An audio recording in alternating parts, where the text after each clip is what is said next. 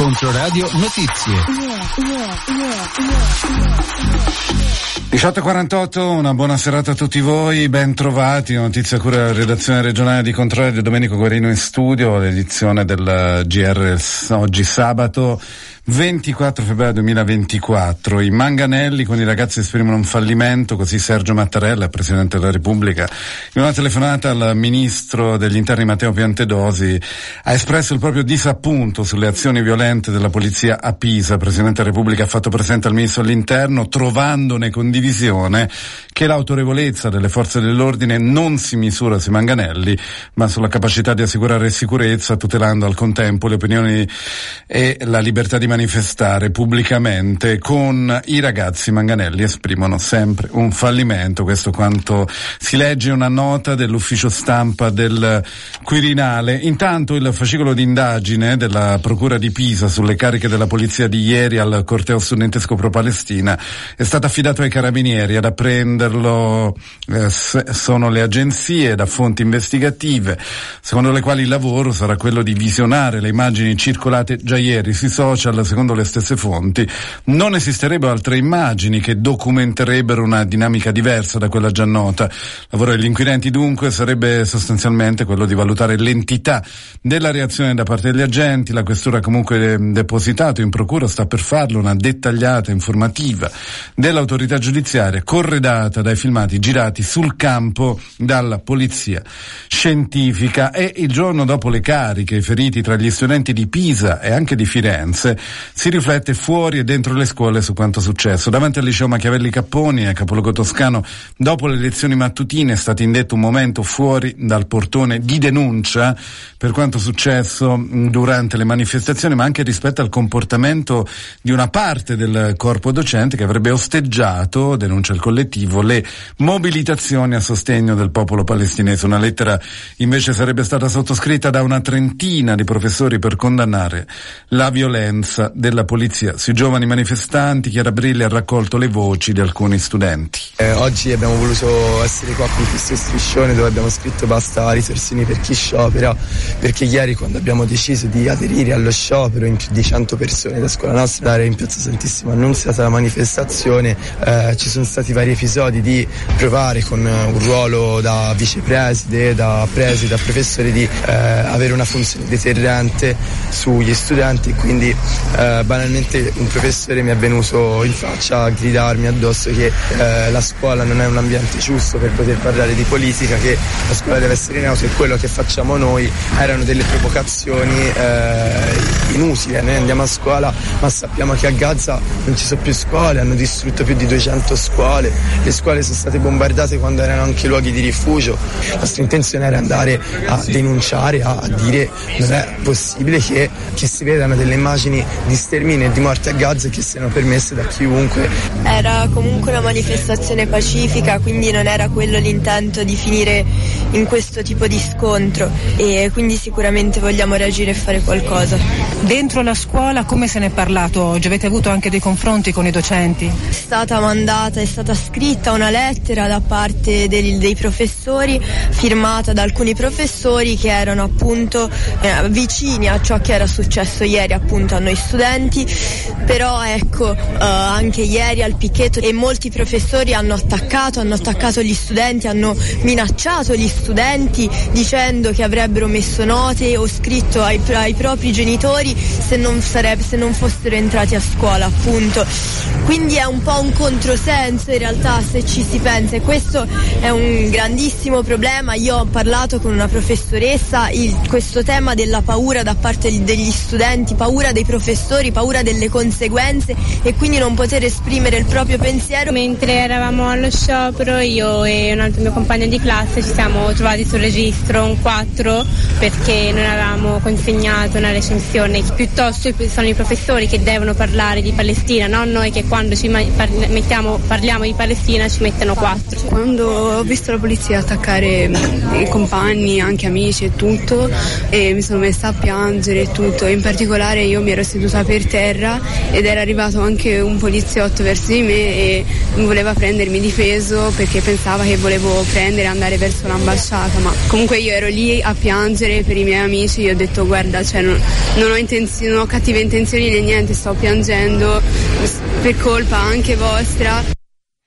Un corteo non preavvisato per le vie del centro di Empoli eh, ha sfilato studenti a sostegno della Palestina. Questa mattina il corteo è stato organizzato dal collettivo SAV dell'Istituto Virgilio attraverso i social a seguito dei fatti avvenuti nella giornata di ieri a Pisa Firenze. La manifestazione si è svolta senza episodi di violenza e senza problemi di ordine pubblico. Gli studenti hanno apposto alcuni striscioni con messaggi come Palestina libera e proteggeteci, non picchiateci.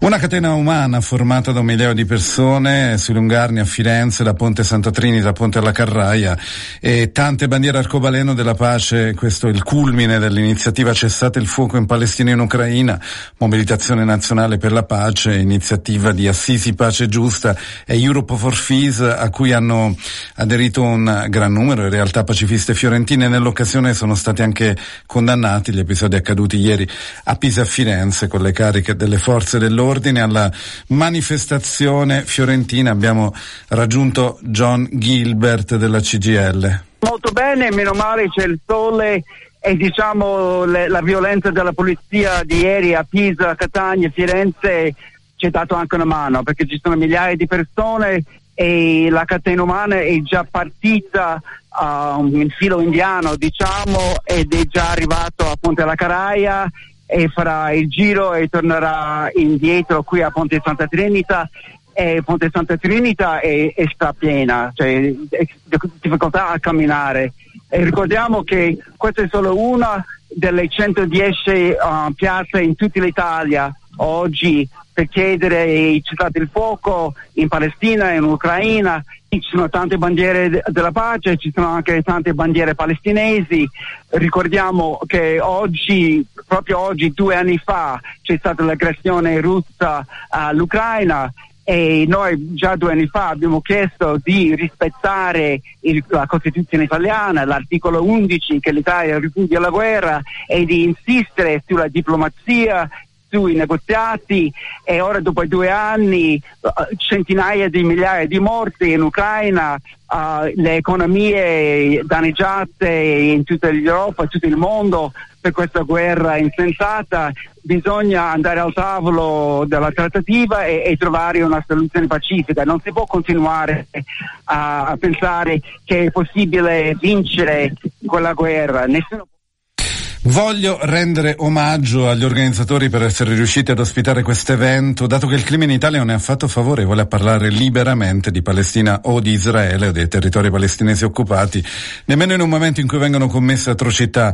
Così Francesca Albanese, special reporter delle Nazioni Unite nei territori palestinesi occupati, nel suo intervento al convegno organizzato in comune a Firenze, eh, secondo Albanese il clima non è favorevole neanche in un momento in cui giorno dopo giorno sono state uccise 30.000 persone in cinque mesi. Hamas e gli altri gruppi terroristi hanno commesso crimini orribili contro gli israeliani e li riconosco, sono solidale con le vittime, ma il crimine non giustifica mai altro crimine. Questo quanto ha detto ancora Albanese, il, il conferenza internazionale pace e giustizia in Medio Oriente Focus Palestina, a cui ha partecipato anche il eh, membro del Consiglio legislativo Mustafa Barghouti. Sentiamo un pezzo del suo intervento. Per la liberazione della Palestina.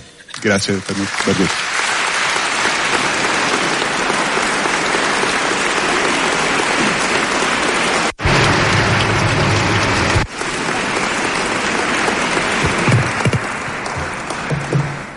Thank you.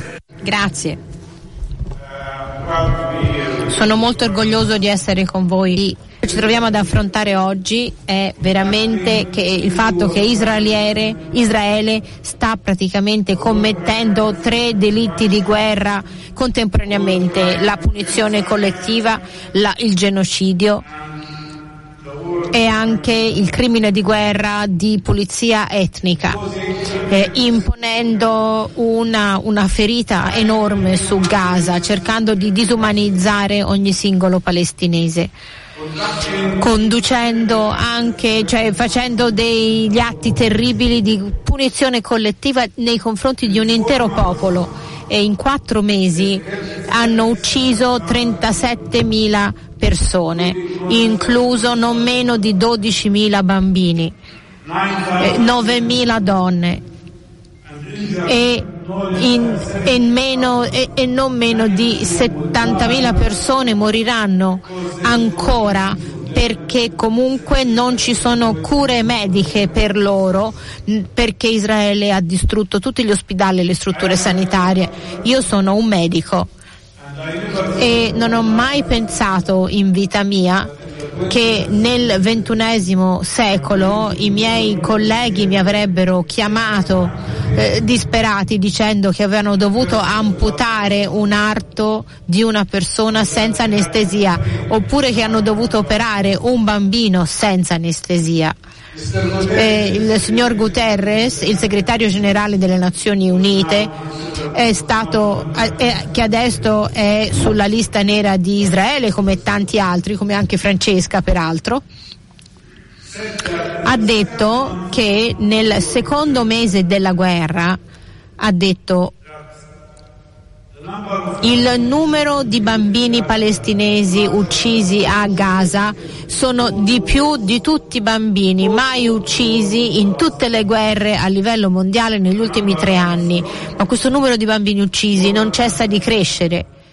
Oggi mi sono vergognato di essere cittadino di Firenze, di cui sono stato anche consigliere comunale, questo quanto ha affermato in una nota il console onorario di Israele per la Toscana, Emilia Romagna e Lombardia, Marco Carrai, ciò che questo pomeriggio è andato in scena a Palazzo Vecchio al convegno Pace, Giustizia e Medio Oriente è indegno mettere sullo stesso pa- piano uno Stato democratico, un'organizzazione terroristica e la rottura del tetto di cristallo in nome del pacifismo si distorce la storia. E ora a Prato, dove un'anziana costretta a letto è morta questa mattina a causa di un incendio e si è verificato nella sua abitazione le fiamme da quanto emerse sono sviluppate nella stanza dove si trovava la donna, inutili i tentativi di soccorso. Ma a Prato oggi anche di scena la presentazione, candidato di centrodestra ufficiale, l'avvocato pratese Gianni Cenni. Per quanto riguarda Fratelli d'Italia, eh, buona, buonasera a Giorgio Bernardini, grazie di essere con noi da Prato in diretta. Allora, com'è andata? Buonasera a voi. Eh, certamente per il centrodestra non è andata male perché l'affluenza al Teatro Garibaldi, eh, il centro cinema teatro dove si presentava appunto il centro storico, la candidatura di Gianni Cenni è stata molto molto affollata. Eh, il teatro cinema è stato riempito, c'erano oltre 400 persone, quindi c'è evidentemente una domanda di cambiamento, figlia probabilmente anche del fatto che eh, ci sono stati dieci anni di governo di centrosinistra, figlia anche del fatto che il centrodestra a livello nazionale gode in questo momento di una buona salute. Quindi una, una, prova di forza, tu dici io sono Gianni, no? Questo è lo slogan uh, scelto, mi sembra, il rilancio delle agenzie. Avvocato, sì, sì, avvocato 61enne, ma eh, da, da, quello che mi dicevi, quindi c'è una, un, una speranza per il centrodestra, la dico così perché i sondaggi finora erano molto favorevoli a, agli eredi di Biffoni, per, per dirne una. È esattamente così, eh, non si sa se ci sia una speranza reale, però la partecipazione che c'è stata oggi era in attesa anche da molti del centrodestra, bisogna dire, eh, e del resto è stata una giornata nella quale il candidato si è presentato personalmente come suggerisce eh, proprio il titolo che ha scelto.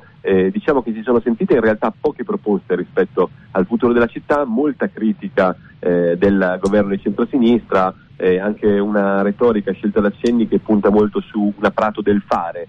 Eh, e quindi diciamo così eh, anche i ricordi di eh, quello che è stato il centrodestra che per la prima volta eh, governò in città dal 2009 al 2014 in una città eh, per la prima volta appunto capoluogo di provincia in Toscana, era la prima volta che il centrodestra vinceva, Gianni Cenni faceva parte di quella, di quella giunta anche se si chiama eh, come il sindaco che governava, però Roberto Cenni non esatto, sono parenti, sì, però sì, faceva sì, parte di quella giunta, quindi ha ricordato quel successo.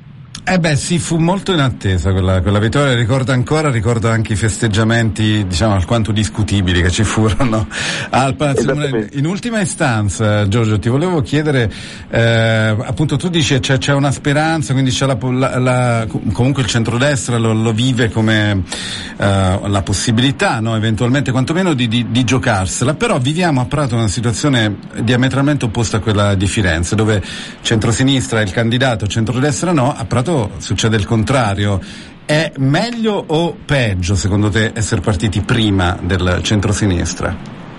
Beh, questo dipende sempre dalle città dove eh, appunto avviene eh, questa dinamica. In realtà eh, la scelta del centro-sinistra tardiva eh, a Prato eh, potrebbe penalizzarla perché appunto non c'è, eh, poiché diciamo, eh, siamo di fronte a una discontinuità, alla fine dei due mandati di un governo di Matteo Biffoni non c'è ancora una narrazione sul nuovo candidato o sulla nuova candidata che deve essere scelta proprio nei prossimi giorni. In questo momento la rosa è ristretta certamente a tre persone, eh, ci sono in prima fila sicuramente l'assessore Ilaria Santi e assieme anche il segretario del Partito Democratico Francese Marco Biagioni eh, e accanto c'è ancora il nome di Simone Faggi che è l'attuale vice sindaco certamente più vicino a Biffoni. Vedremo se sarà stato un vantaggio o meno, in questo momento sembra che eh, il centrodestra si avvantaggi di questo campo libero. Grazie, grazie a Giorgio Bernardini, buona serata, buon lavoro a te. Grazie a voi. Previsione del tempo, previsione del tempo eh, per la giornata di domani, il cielo sarà variabile sulla Toscana con possibilità di isolate piogge, aumento della nuvolosità in serata, venti occidentali deboli localmente moderati con rinforzi sulla costa, mari poco mossi o mossi e le temperature in lieve calo. È davvero tutto, Giustina, eh, la ritroverete dopo la sigla fino al GR Popolare Network. Una buona serata, buon weekend a tutti voi da Domenico Guarino, ciao ciao. Controradio Notizie.